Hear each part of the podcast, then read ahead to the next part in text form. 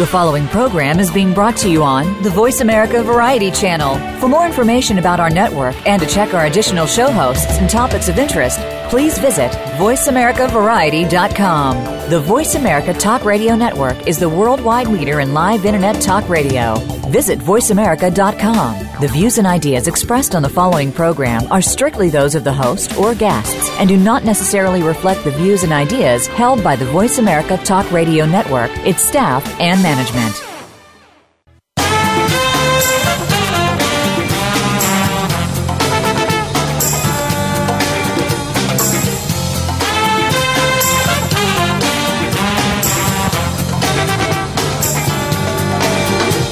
Archaeology is often viewed as a fascinating, eclectic, yet ultimately quaint pursuit. This program explores archaeology from the perspective of professionals who demonstrate that in the 21st century, archaeology and its subdisciplines may hold the key not only to our past, but to our present and future.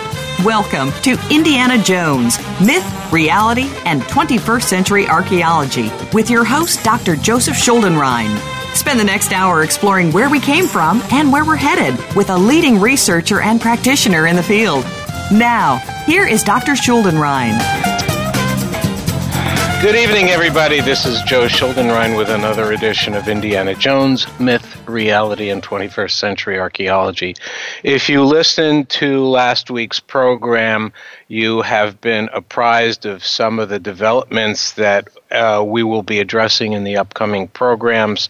This is probably one of the most critical periods in recent history for both North America and the world in light of the recent elections and the implications for those elections in the greater scheme of things, and in particular for cultural resource management and heritage preservation, are issues that uh, we have to deal with uh, as uh, President elect Donald Trump enters into the approaching stages and the inauguration and his upcoming ascendancy, if you will, to the presidency. And uh, we spoke about some general issues on the topic, and we'll be trying to specify and get into some details on some of the major situations that we are going to be confronting, both generally and as part of, part of the heritage community in the upcoming weeks. My first guest is probably the most appropriate person to bring in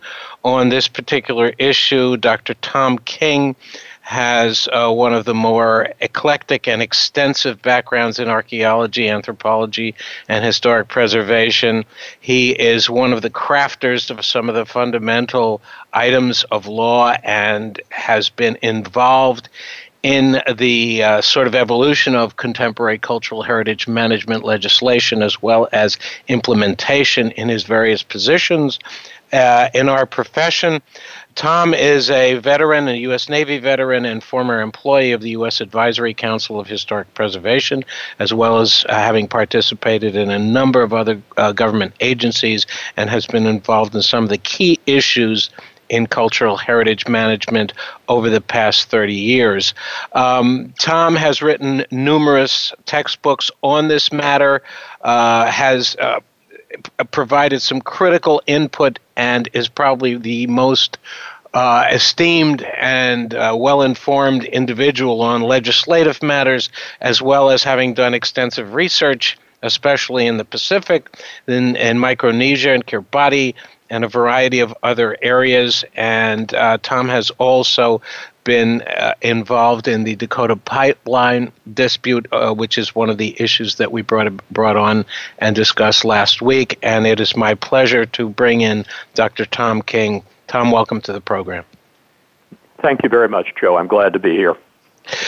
Tom, let's talk a little bit about uh, the pipeline issue itself, since uh, that sort of took form uh, in advance of the Trump election. Why don't you provide us with a little bit of background on what the uh, general situation on the pipeline was, and then key into the heritage elements of it?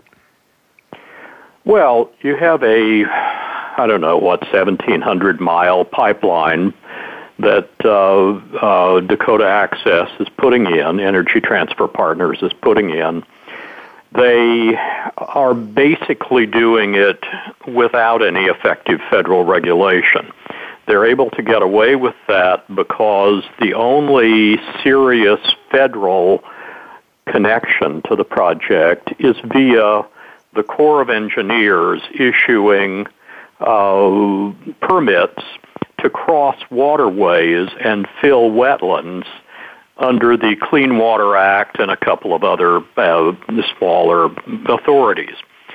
And the Corps of Engineers takes the position and has embodied it in its regulatory program regulations that it is responsible essentially for considering the environmental impacts of a project, including its impacts on the cultural heritage of all kinds, only within those small stretches of a pipeline that are actually mm, fairly directly crossing a waterway.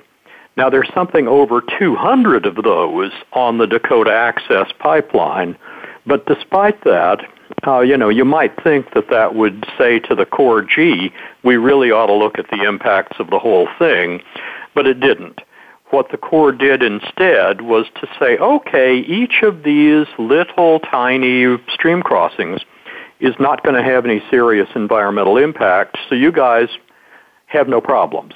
We don't have to do an environmental impact statement.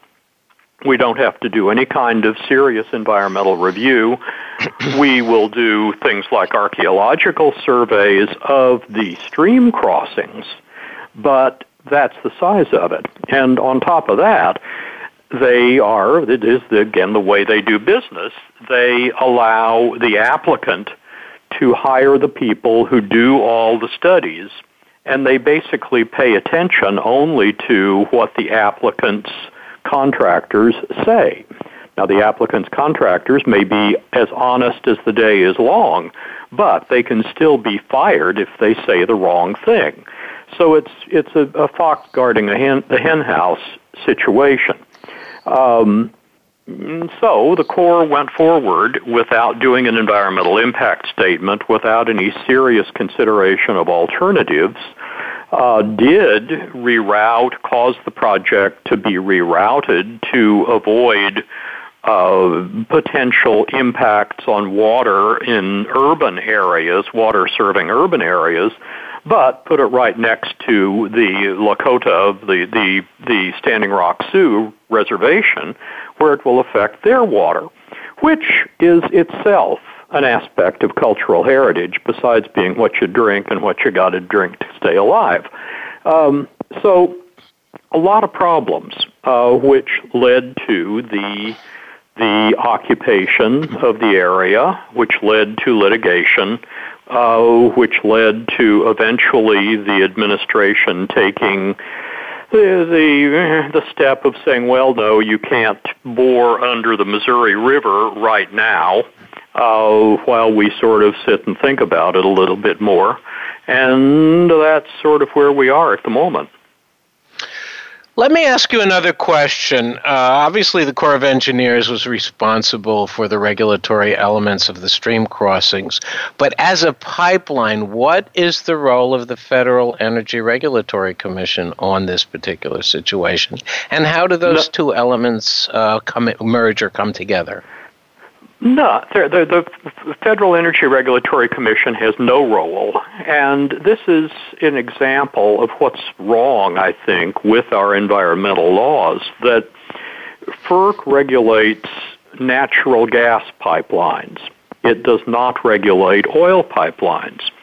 So even though the two kinds of projects have very similar impacts, though natural gas blows up in different ways than oil, uh, even though the impacts are very much the same, the regulatory schemes are totally different and the oversight agencies are totally different. Now, that said, I don't want to imply that FERC does a great job. FERC has its own problems. But um, it's one of the things that I think drives people, drives ordinary people crazy that the the regulatory, the environmental impact regulatory system is so complicated and so uh, balkanized that it is practically impossible for any ordinary person to, to make any sense of it. And so, anyway, bottom line, no, FERC doesn't have anything to do with this kind of pipeline. But I think you put your finger on something that a lot of people don't understand, and, and you've you've sort of said, well, it really is a muddle, and that is um, that these types of initiatives, they're called undertakings, in some cases, and in particular, what I've heard, and I hope you can clarify this a little bit, the situation of the Corps of Engineers, as as you said, has been very balkanized, and we get into these situations where, in a sense, people really don't know who's in charge. Who's the regulatory agency? Do you think that that's still one of the bigger problems we have, irrespective of this particular situation? Uh, yeah, I think that's a problem, and the fact that the Corps is divided up into uh, districts and divisions, each of which operates on a military model with the the uh, the colonel in command, and everybody you know answers to him, and uh, that's an issue, and and the fact that well, you may wind up okay. Let's let's turn it around. Let's take it from the standpoint of a of a company that's trying to build a pipeline. The company is faced with this this utter morass of of conflicting uh, jurisdictions. A given company may have to deal with the Corps, maybe with FERC, maybe with uh, Fish and Wildlife Service for endangered species permits, maybe with the EPA, maybe with a whole host of agencies, and of course the, the State Historic Preservation Officer, maybe the Advisory Council on Historic Preservation, maybe the National Park Service on uh, historic preservation matters. And it becomes extremely complicated. Now, whether it would be better to have sort of a, a single master agency responsible, uh, that's debatable. Uh, nations that have that kind of system have had their own problems, but it's certainly a, an issue that needs to be looked at. Okay, well, let's then let's focus in then on the heritage matter. We know that there is this entire question about the drinking water, and you had made reference that water, in terms of Native, Native American conceptualizations and values, has an additional significance. And why don't we discuss sort of the heritage matters, irrespective of obvious, the obvious environmental and contamination possibilities that exists in the case of a uh, oil pipeline running underneath a water system, whether it be direct drilling or any kind of an avoidance mechanism that they might do. What about the traditional values of a traditional cultural properties? And why don't you lay out the scenario of the archaeological and preservation contexts that have to be dealt with in a situation like this? Okay. Uh, part of the problem is, you know, when we use a word like heritage, what do we mean? I mean, what do you mean when you use the word heritage? Um, maybe I won't hold you to that, but uh, it, it's it's a question that an awful lot of archaeologists say, "Oh, well, heritage means archaeological sites. Heritage means antiquities. Heritage means uh, artifacts." Um, well, okay, that's one kind of heritage, but that's not necessarily what, say, an Indian tribe would define as heritage. Uh, or doesn't exhaust the the range of things that an Indian tribe would define as heritage. Uh, moreover, the laws, most of the laws don't even use the word heritage. They use words like historic, historic property, uh, and you get into all these bizarre questions about what is a historic property. Right. Now, I've been involved in a case invo- that, that dealt with whether a marine mammal was a historic property. And, uh, well, okay, maybe it is, maybe it's not, but it's a culturally important thing, in that case, to the people of Okinawa. Um, we don't have a law that says explicitly you got to concern yourself with the impacts of a project on the cultural aspects of the environment, the heritage aspects of the environment, the aspects of the environment that living people and living communities value. Um, so we end up with situations where a company like Dakota Access may hire a company to do its its environmental impact work, which will subcontract with an archaeological consulting firm, usually, whatever they may call themselves. They may call themselves cultural resources, cultural heritage. What they will basically do is archaeology. And that's what happened on Dakota Access. They hired archaeologists to go in and walk the right of way within those areas that were under Corps of Engineers jurisdiction and say, well, you see anything? Mm, mm, nope.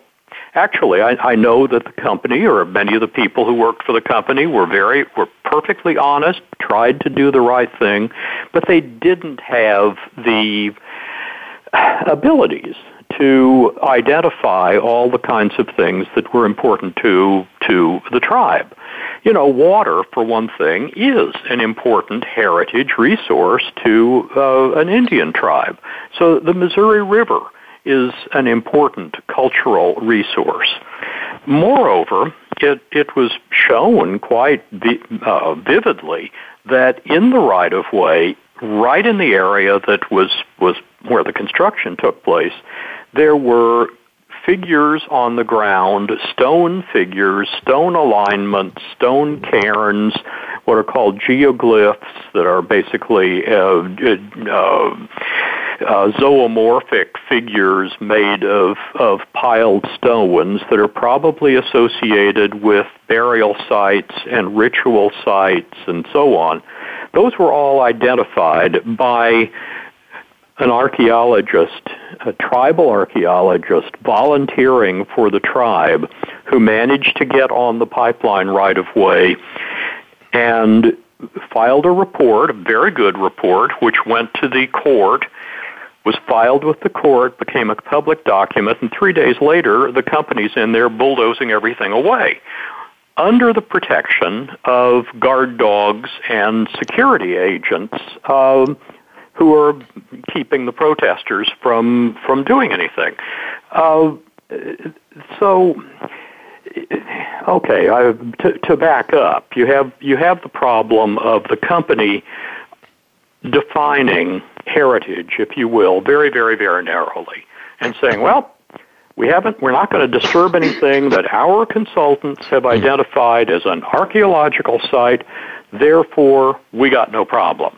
And the tribe saying, wait a minute, not only are there specific sites that are important to us that you are destroying, have destroyed, but the whole landscape through which you're building and the water sources that you're affecting. These are all heritage resources, all part of our valued cultural environment that we ought to have considered in planning, and they're simply not considered. They are simply being blown away.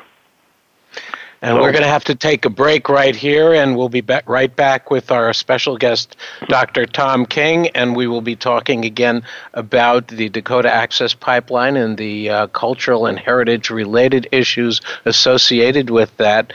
And we'll be back right after these words. Stay tuned.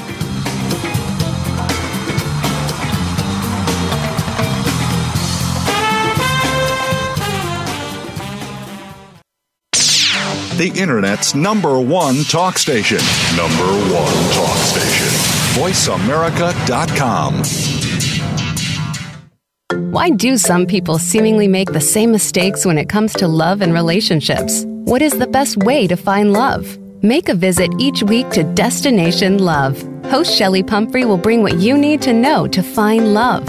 No, it's not about the next fad, dating site tips, scoring the first date, or looking your best. Rather, it's empowerment, knowing that your authentic self works best and the science behind finding love. Destination Love is live Wednesdays at 9 a.m. Pacific, noon Eastern on Voice America Variety.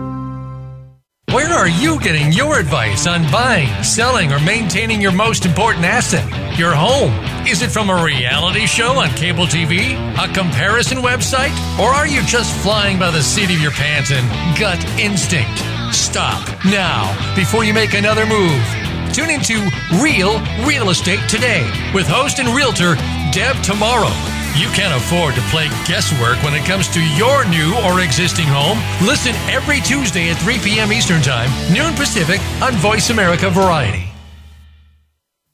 Tune in to The Patricia Raskin Show on VoiceAmerica.com every Monday at 2 p.m. Eastern Time and 11 a.m. Pacific Time. This is the program that helps you turn obstacles into opportunities, challenges into solutions, and find answers to tough questions with the award winning powerhouse voice of radio, Patricia Raskin. So tune in and call in to The Patricia Raskin Show, Mondays at 2 p.m. Eastern Time and 11 a.m. Pacific Time, right here on the Voice America Variety Channel. Streaming live, the leader in Internet Talk Radio, VoiceAmerica.com.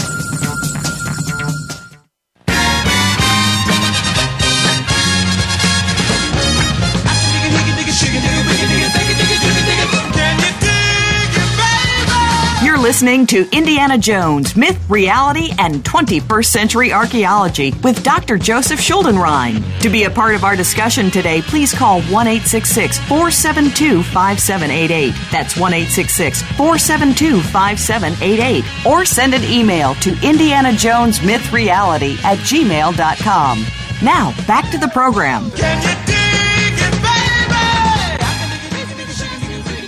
My guest today is Dr. Tom King, uh, one of the nation's uh, authorities and probably the preeminent authority on the role of historic preservation and environmental impact assessments within those contexts. And as I had mentioned earlier in our introduction to the program, um, we are in for a crazy ride uh, with respect to not only where heritage preservation is going in the next four years, but also with respect to a variety of different types of projects that are going to have to be assessed and will probably be completely redone, if not eliminated, based on what the uh, initial signals are that we're getting from the upcoming administration. We have been discussing, in particular, the Dakota pipeline, and we've been talking about uh, the issues uh, from a cultural heritage perspective that have taken center stage, that began obviously in the latter stages of the Obama administration and are now coming up and were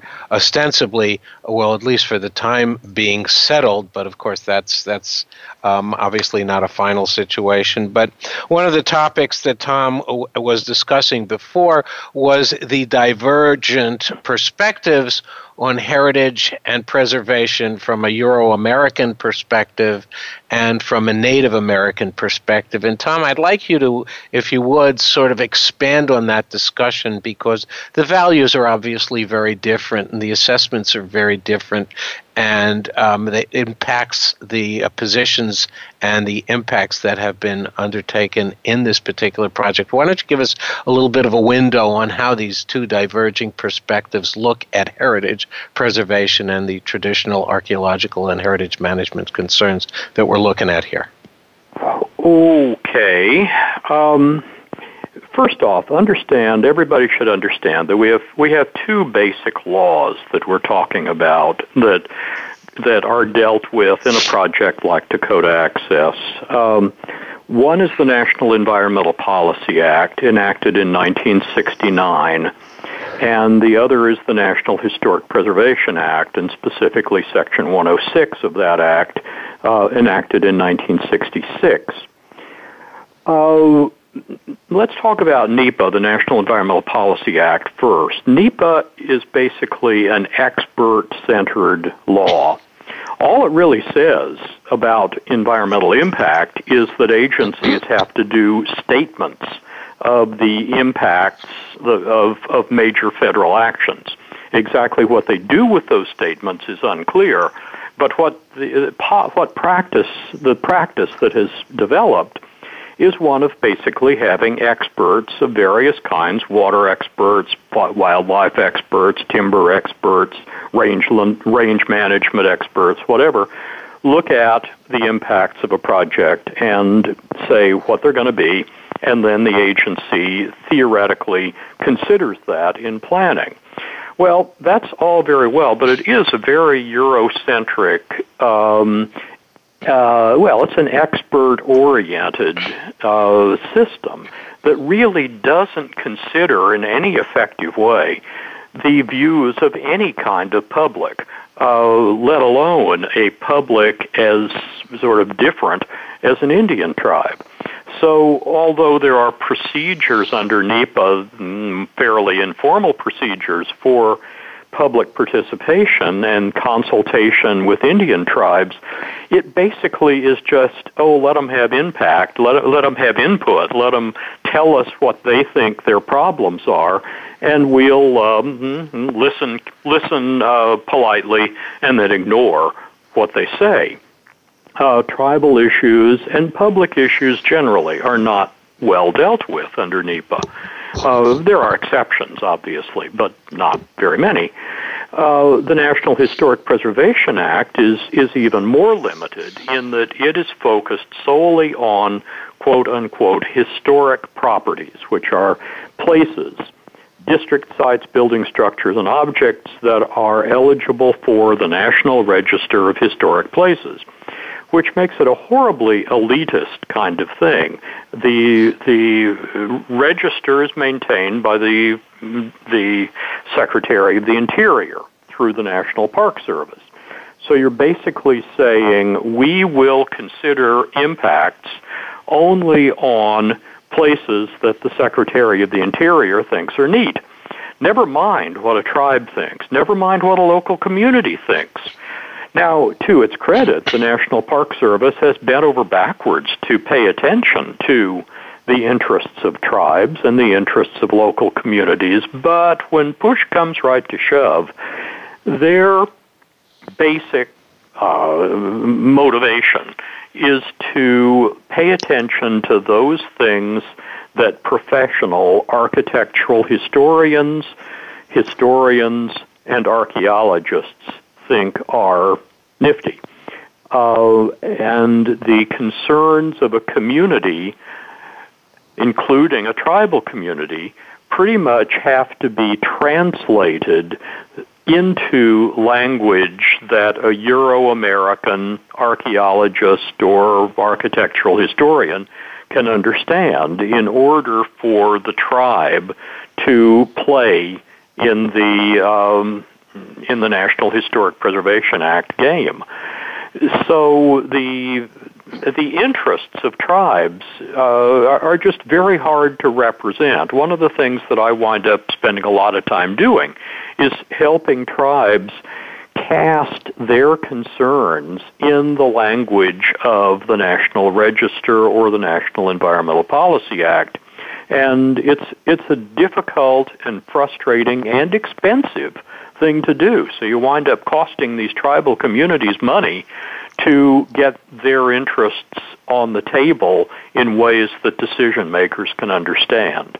Um, I don't know if I've been very clear, but that's that's sort of the, the, the basic problem that I see. So let's look at the Dakota Access as an example, for example, for uh, for illustrative purposes. Um, if we're looking at, you had identified stone cairns, uh, geoglyphs, those types of properties and those types of archaeological manifestations. What would be an example of a traditional cultural property that Euro Americans would not be sensitive to and one that uh, Native Americans would be? Well, apparently, the Euro American archaeologists that Dakota Access hired to walk their right of way didn't see the geoglyphs, didn't see the rock cairns, or didn't didn't think of them as valuable, didn't think of them as significant. Uh, so, so there's that. The the the clear, obvious, the, the things that were obvious to the tribal archaeologist, who was a, a trained archaeologist but of tribal of, of Lakota background um, were apparently invisible to the Euro American archaeologists who walked the right of way. If they walked the right of way, I don't even know. I don't. I haven't seen the reports. I don't know exactly who walked where when. Um, so there's that. Besides that, um, you know, archaeologists tend to look at sites and we say, oh, okay, here are the boundaries of the site. It's within these boundaries that we are likely to find good stuff artifacts, burials, architecture, whatever. And we'll put a we'll put a line around that that concentration of things and say, okay, that's our site.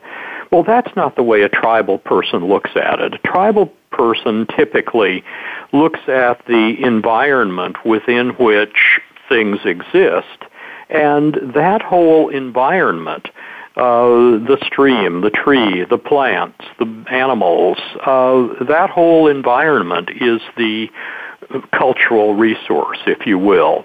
And so in the case of Dakota Access, you've got this prairie environment.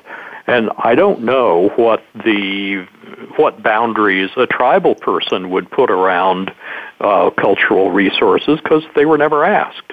Um, uh, it would probably they would probably be uh, great big landforms uh, through which the pipeline is is being built. But I don't really know that because the question has never even been asked. Uh, it's just been asked of archaeologists, and archaeologists have gone out and said, "Yeah, here's here's uh, where we think we could dig and find something interesting. That is a site. That is a cultural resource. That is a piece of of cultural heritage." So it's a very different different sort of worldview.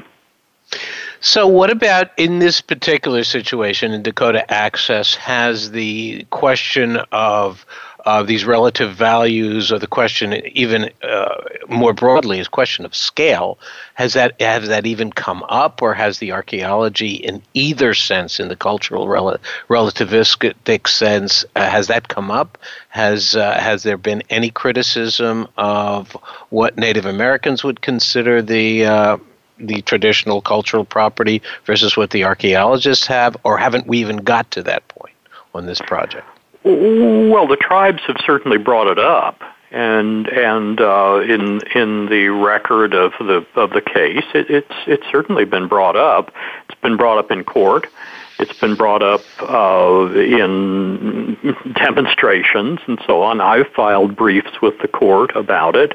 Um, so it's certainly been been brought up, but here again, the, the, the problem is that under under particularly Section 106 of the National Historic Preservation Act, everybody's supposed to sit down and figure out what to do. Uh, the latest book that I have written with Claudia Nissley is about consultation. It's sub- subtitled Let Us Reason Together.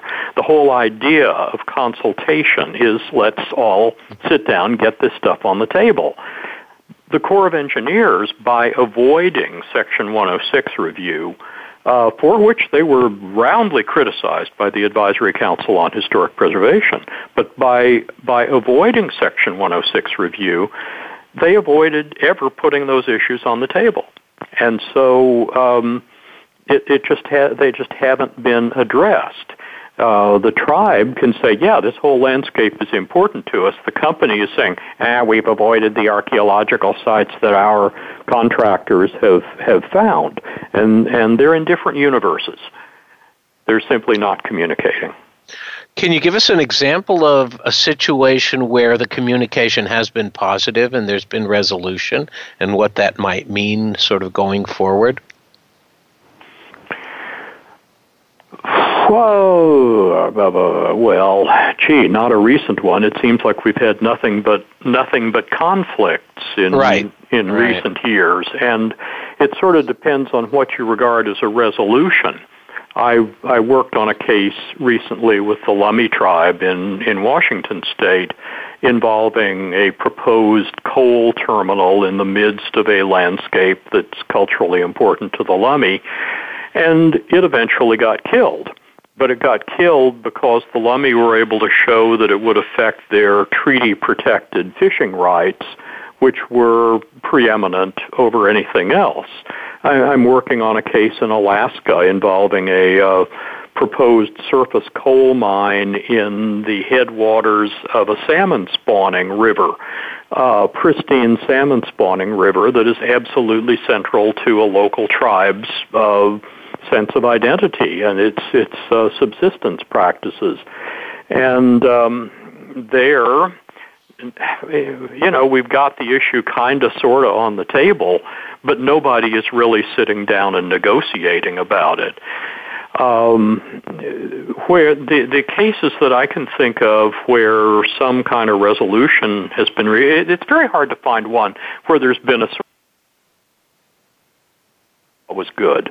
Somebody winds up losing, uh, no matter what. No matter how it works. Is there any particular case that's coming up in the Dakota Access, or are we we not even there yet? In the case of Dakota Access, um, I don't really know where it stands in terms of legal action at this point. Uh, theoretically, everything's stopped while the administration thinks about it, uh, but the administration's going to change. So I, I really, it's really hard to predict what's going to happen there. So there's nothing formal that's that's actually been identified as sort of being a source of of uh, of concern with respect to the cultural resources situation in particular. Other, I mean, the the project's obviously been stopped, but we know that that's a fluid situation, especially right now.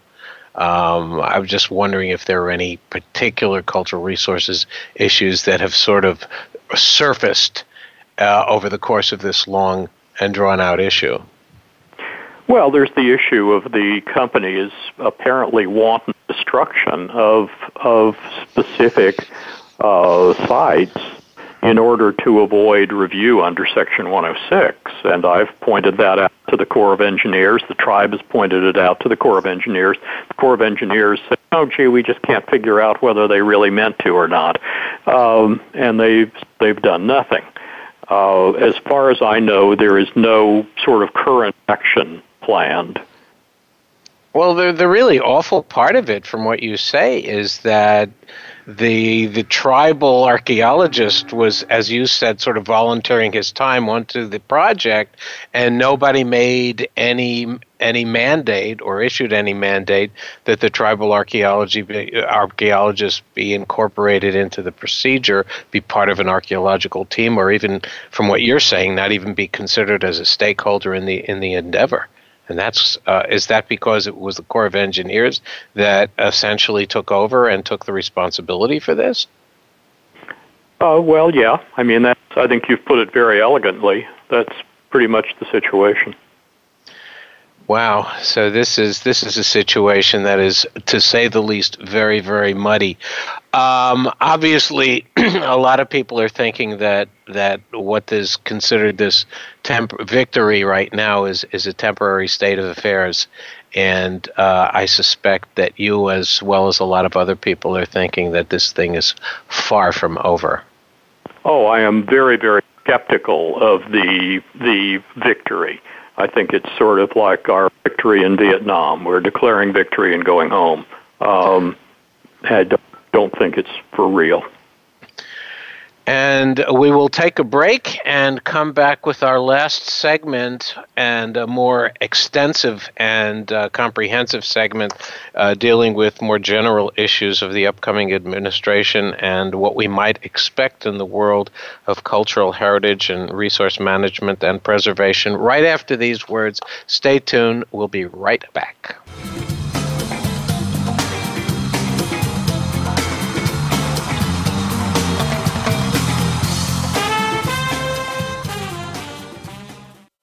Stimulating talk. Gets those synapses in the brain firing really fast. All the time. The number one internet talk station where your opinion counts. VoiceAmerica.com. Are you or someone you know interested in attending college? With both college tuition and college enrollment up 60% since 2002, there is a lot of competition, and careful planning needs to be a part of the process. Tune in to Getting In, a college coach conversation hosted by Elizabeth Heaton and featuring a team of college coach experts. We'll bring you the tips, techniques, and know how to navigate the road to college and do so the smart way. Listen live every Thursday at 4 p.m. Eastern Time, 1 p.m. Pacific Time on the Voice America Variety Channel. Are you a pet parent? If so, you'll want to stay up to date on the latest tech gadgets and advances for your canine or feline friend. With a ton of apps, websites, tech toys, and more, you'll want to be in the know when it comes to the real treasures and the duds. For that information, listen for Pet Lover Geek with host Lorien Clemens. We test and discuss what's hot and what's not on the pet front, so you'll be better informed. Tune in Saturdays at 10 a.m. Pacific, 1 p.m. Eastern on Voice America Variety. Tired of wasting time and spending marketing money with little results? Are you looking for more leads, clients, and revenue in your business with predictable results? Tune in to Mojo My Business with the team behind Mojo Global, Ira Rosen, and Corey Michael Sanchez. Our program will showcase proven expert solutions that have helped countless businesses outsell the competition and gain massive market share. Mojo My Business can be heard every Monday at 1 p.m. Pacific Time, 4 p.m. Eastern Time on the Voice America Variety Channel. Streaming live, the leader in Internet talk radio, voiceamerica.com.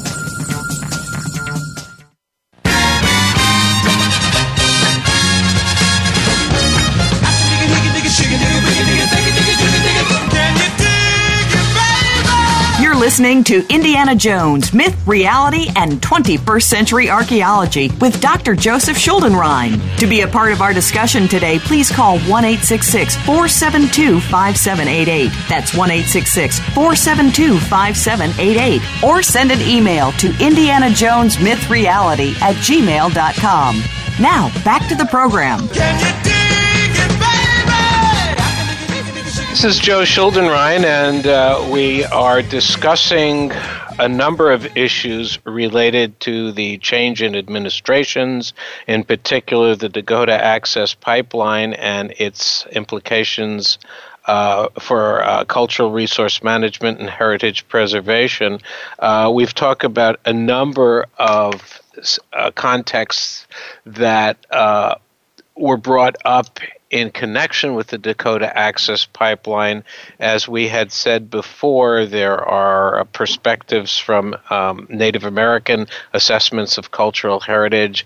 As well as from Euro American perspectives, and uh, there has been a temporary and uh, a temporary resolution to the question for right now. It's more or less a holding pattern.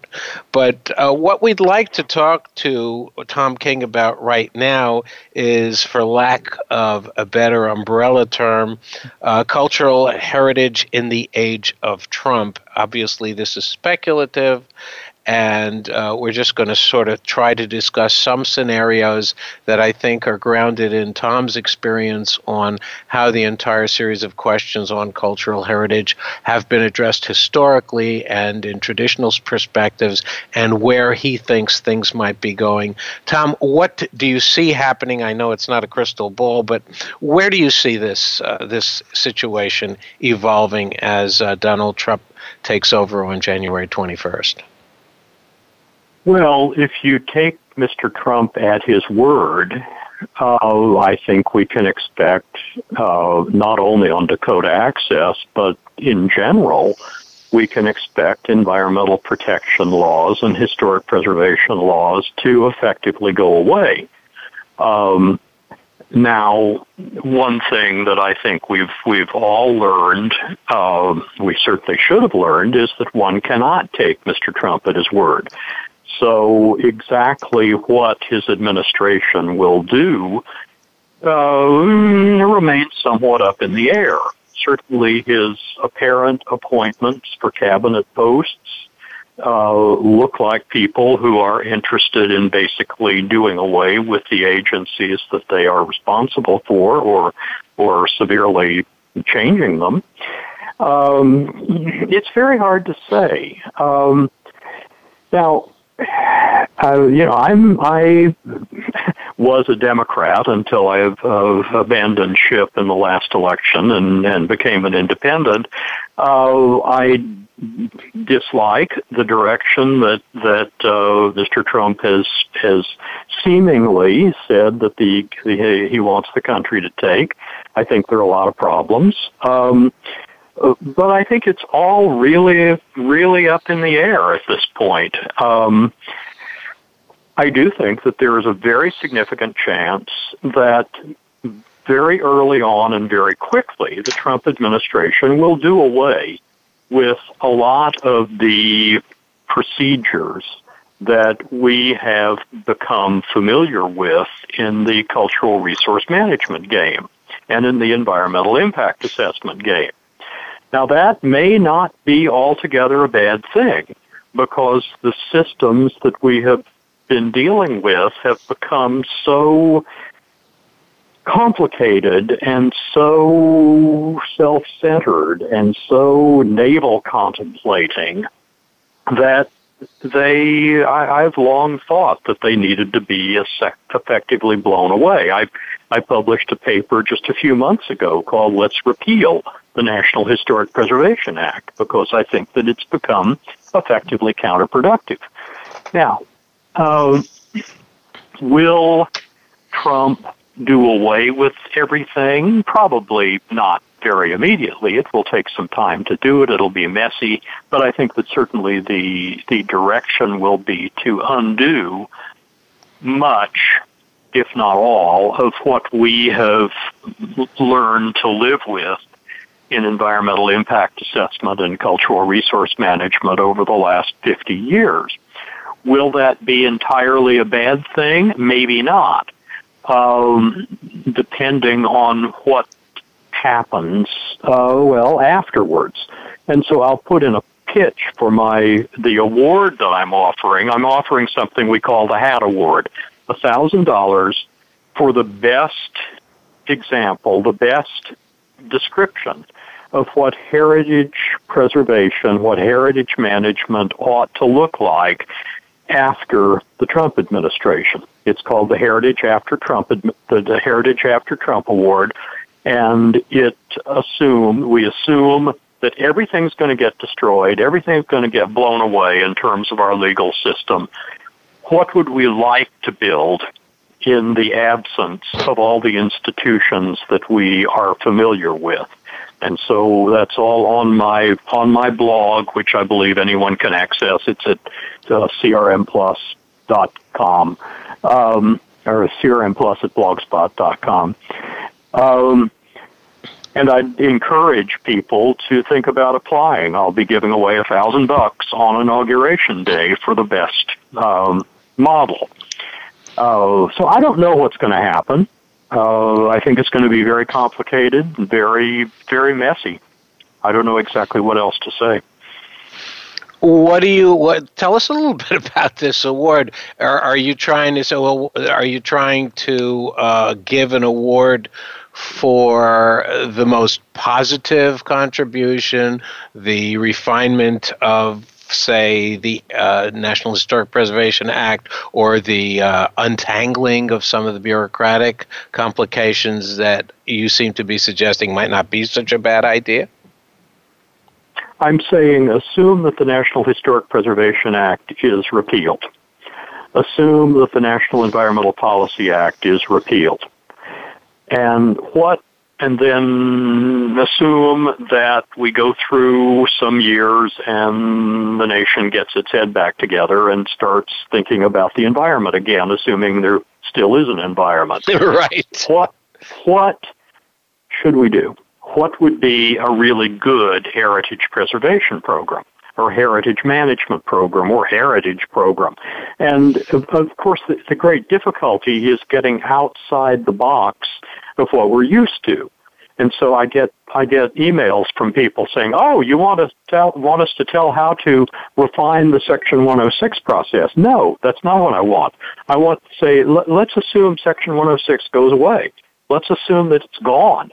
Let's assume that the National Register of Historic Places is gone. What would be a good system? What would be the best system that could be put in place uh, to protect, to manage, to take good care of, to be reasonable about cultural heritage. Um, and that's, I, well, that's what I'm after. Okay, let's step back for a minute. Let me ask you, and I've never asked you this question. Can you give me an example, or the listenership an example, of a, a national heritage program from another country that you think uh, most closely approximates a system that is actually good and favorable for uh, preservation resources? No. Uh, I even? don't I, I, say no both because I am not widely knowledgeable in in international uh, uh, heritage preservation. I know a lot. I know a bit about a number of other national programs, and I know a fair amount about international uh, programs of UNESCO and so on. And I don't think any of them are particularly good. Mm-hmm. Um, but um, there may be a really good one someplace, uh, but I don't I don't know what it may what it is. Okay, let's take it back to Trump again for a little bit. Uh, obviously, as you had said, um, and we know this. There have been challenges to the National Historic Preservation Act and to NEPA in the past. Um, uh, uh, but possibly the abolition of the Advisory Council at one point in time. Um, do you think uh, that over the course of a single term, it'll be possible to dismantle any of these pieces of critical legislation? Uh, yeah, I think so. Uh, I think uh, it will be largely dependent on who Trump puts into key positions. And you got to remember that, that a, one of the problems with our heritage program and our, our environmental impact program is that Okay, you go back to when they were started. They were they were started at a time when we really believed in the regulatory state as the the way to take care of things. That if we just had government regulate things with a lot of expert advice, things would be better. Everything would be okay. Well, it hasn't worked out that way. And and one of the problems is that we set up a bunch of bureaucracies. We set up the National Register. We set up the Environmental Protection Agency. We set up the Council on Environmental Quality. We set up the Advisory Council on Historic Preservation. Each of them has become a self-protective bureaucracy that is more interested in keeping itself alive than in actually carrying out uh, its functions, if it even remembers what its functions are. Right. Uh, and that is uh, a serious problem. So um, the, the bureaucracies will protect themselves, and they will. Everybody will try to keep their jobs. Uh, naturally, nobody wants to lose their job, and so I expect that most of the the people in the agencies, if they are told to um, basically screw over the purposes of the laws that they're supposed to be administering, will say, "Okay, boss, uh, we got no choice. We'll do it." And um, the agencies will themselves put the system uh, to sleep. Um, but it, it'll be complicated, no question, and there will be people who will be fighting it. Um, there'll be organizations fighting it. Unfortunately, I think it'll often be just fighting any change, the, assuming that that what we have now is the best thing we can possibly have, and the only thing to do is absolutely to fight any proposal for change. I think that's a mistake. And I lived through the Reagan administration. I dealt with this kind of thing, uh, not in as dramatic a form, but it was pretty dramatic. Um, and I don't think that the way to deal with it is just to say, no, I'm going to stamp my little foot and insist that we keep everything that we've got because it's all perfect. Um, we need to find ways to um, adjust. And I, I just don't know what those are going to be. It's impossible to tell what those are those are going to be at this point. we only have a couple of minutes left, but you know, just to turn the tables and to play devil's advocate for a minute, uh, obviously you have a p- president-elect who is, to say the very least, autocratic. Uh, my question to you would be: Is in this case an irony or a possible irony that the bureaucracy might uh, actually help us in this case, rather than have, say, a preservation czar who, by one stroke of the pen, can essentially obliterate all these programs? Might the bureaucracy, not in a paradoxical way, serve to uh, put a holding pattern on this entire business and keep preservation oh, sure. alive?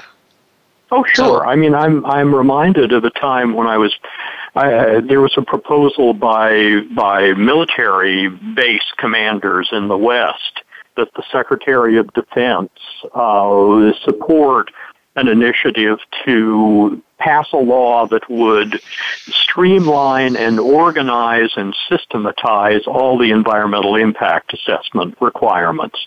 And I was advising an advisor to an advisor to an advisor to the Secretary of Defense at the time. right, and I right. said, boy, I think this is a great idea. We ought to push it. And she said, oh no, oh no, the only thing that keeps us alive is the complexity of the system. The That's fact right. that we have all these different interlocking systems that, that create gridlock. And, uh, well, that's one way to look at it. I think it's too bad.